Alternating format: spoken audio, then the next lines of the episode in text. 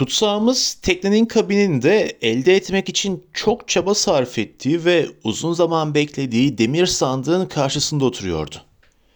Vücudu bronzlaşmış, deli bakışlı bir adamdı. Maun rengi yüzünün her yanında zor ve evsiz barksız geçen bir hayatın izleri olan örümcek ağı gibi kırışıklıklar vardı. Sakallı ve sivri çenesiyle amacından kolay kolay vazgeçireme vazgeçirilemeyecek bir adam görüntüsü veriyordu. Büyük kısmı ağarmış siyah kıvırcık saçlarına bakılırsa yaşı 50 veya o civarda olmalıydı. Kalın kaşları ve uzun çenesinin sinirlendiğinde ona ne kadar korkunç bir görüntü verdiğini az çok görmüştüm. Fakat şimdi bu durgun haliyle hiç de sevimsiz gelmiyordu. Şimdi kelepçeli elleri dizinin üstünde, başı göğsüne gömülü oturuyor, keskin parıldayan gözleriyle ona bütün bunları yaptıran kutuya bakıyordu. Bana öyle geliyordu ki suskun çehresinde kızgınlıktan çok keder vardı. Gözlerin içinde bir gülümseme ile başını kaldırıp bana bakınca Holmes bir pro yaktı ve ''Evet Jonathan Small, olayın bu boyutlara gelmesinden dolayı üzgünüm.'' dedi. ''Ben de bayım.'' dedi adam samimi bir ses tonuyla.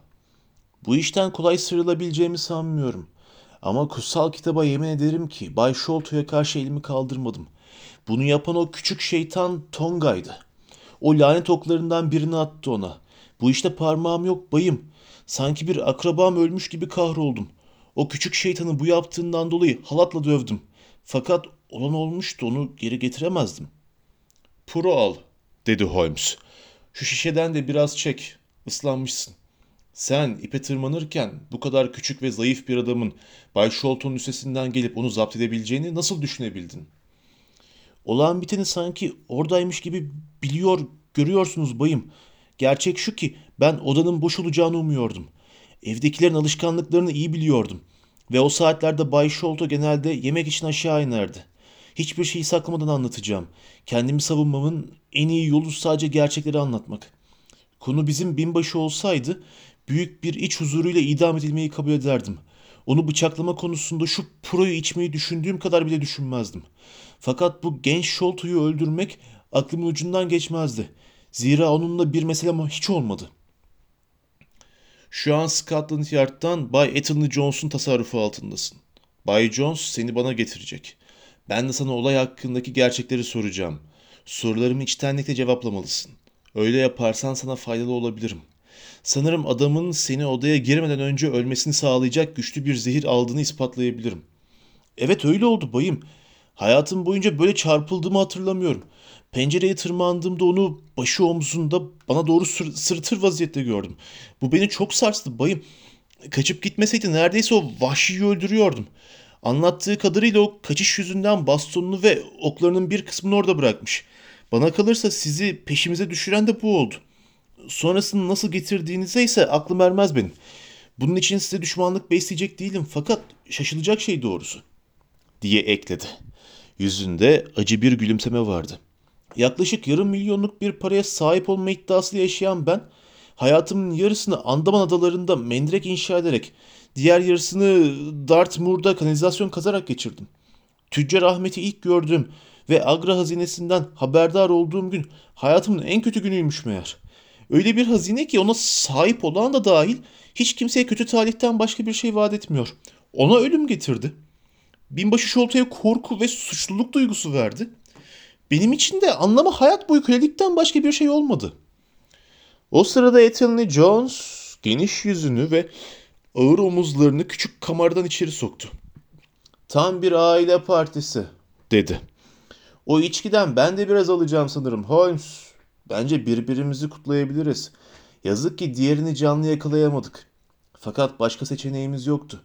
İtiraf ederim ki Holmes, hızlı davrandın. Onu alt etmek için yapabileceğimiz tek şey buydu.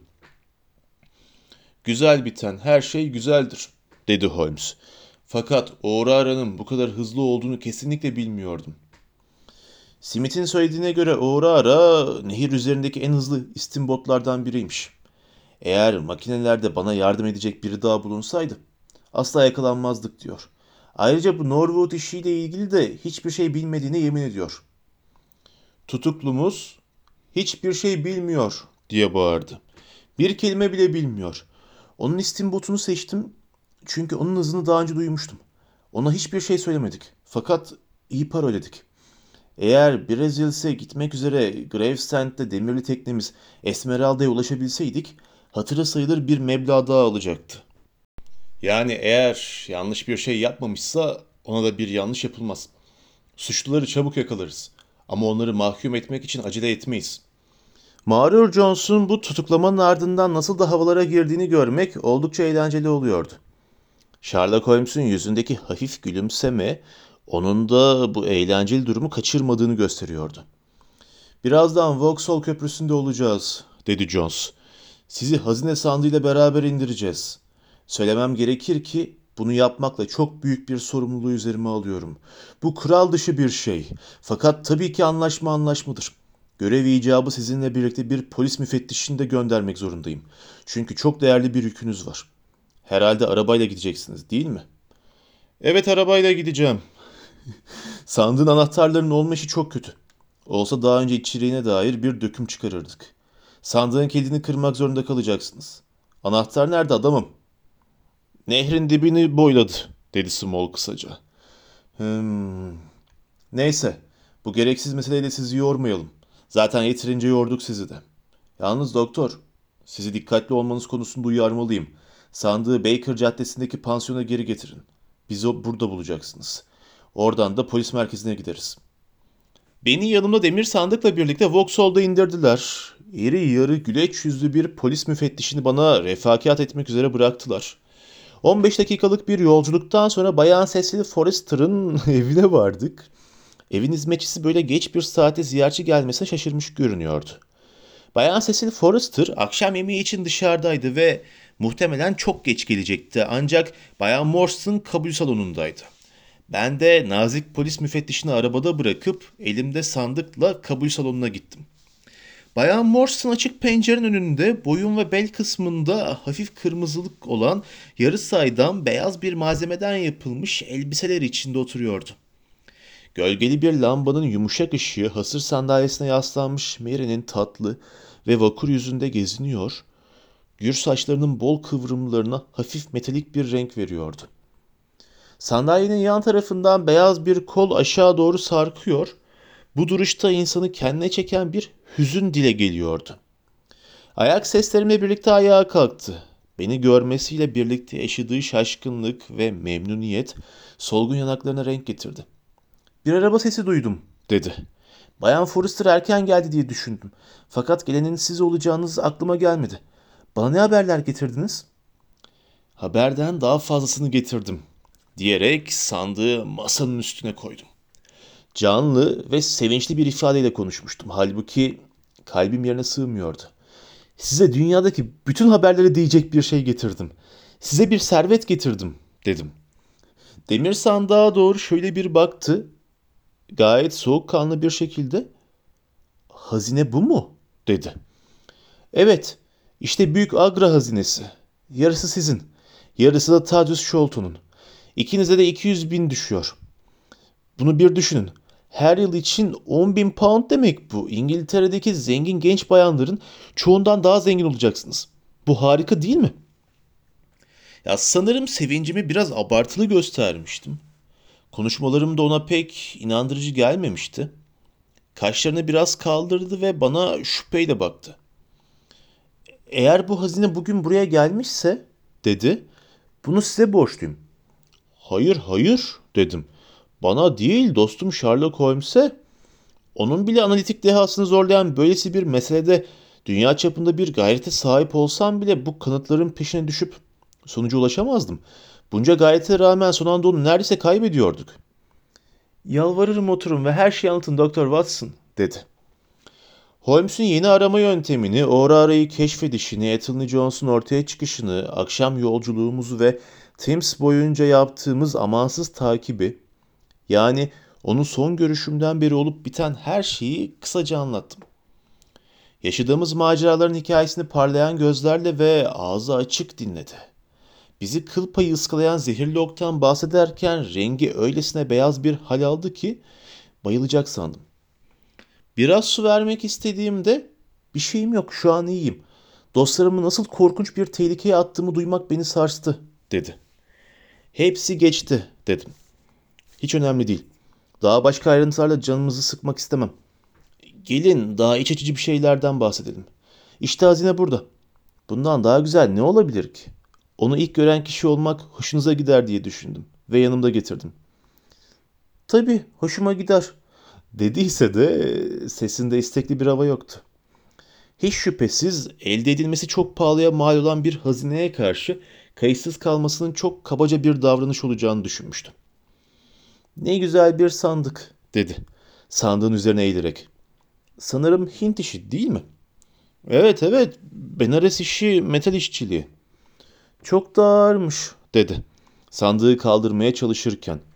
Bu sandık tek başına da oldukça kıymetli olmalı. Anahtarı nerede? Smolon'u timsah atmış diye cevapladım. Bayan Forrester'ın şömine demirini ödünç almam gerekiyor. Sandığın ön tarafında oturan Buda şeklinde kalın ve geniş bir asma kilit vardı. Kilidin alt tarafından şömine demirin ucunu sokarak levye gibi dışarı doğru büktüm. Kilit şiddetli bir çıtlamayla açıldı. Titreyen parmaklarımla sandığı açtım ve kapağını geriye yatırdım. İkimiz de şaşkınlık içinde baka kaldık. Sandık boştu. Bu denli ağır olmasına şaşmamak gerekirdi. Demir kısım sandığın her tarafında rahat 3'te 2 inç kalınlığında vardı. Sandık yekpare ve sağlam yapılıydı. Çok değerli şeyleri taşımak için yapıldığı belliydi ama içinde bir parça bir kırıntı kadar bile metal ya da mücevher bulunmuyordu. Mutlak anlamda ve tamamen boştu. Hazine yok dedi Bayan Morstan soğukkanlılıkla. Bu kelimeleri duyar duymaz anlamını kavradım ve ruhumdan büyükçe bir gölge çekilip gitti. O ana kadar bu agra hazinesinin ruhumda nedenli ağırlık yaptığının farkında değildim. Bütün ağırlık o an kalktı. Bencilceydi, kabul ediyorum. Hainceydi. Yanlıştı ama aramızdaki altından duvarın kalkmasına sevinmek dışında bir şey hissetmiyordum. En içten halimle "Oh Tanrı'ya şükür." diye haykırdım. Çabuk ve sorgulayan bir gülümsemeyle bana baktı. "Neden öyle söylüyorsunuz?" dedi. Elini elime aldım ve çünkü yeniden ulaşabileceğim yerdesiniz dedim. Elini çekmedi. Çünkü sizi seviyorum Mary. Bir erkeğin bir kadını sevebileceği en gerçek sevgiyle. Çünkü bu hazine, bu zenginlikler dudaklarımı mühürlemişti. Şimdi hepsi dağıldı ve sizi nasıl sevdiğimi söyleyebiliyorum. İşte bu yüzden Tanrı'ya şükür dedim. Onu kollarıma doğru çekerken fısıldadı. Öyleyse ben de Tanrı'ya şükür diyeyim. Kim hazineyi kaybettiyse etti. Bense o gün bir tane bulmuştum. Bunu biliyordum.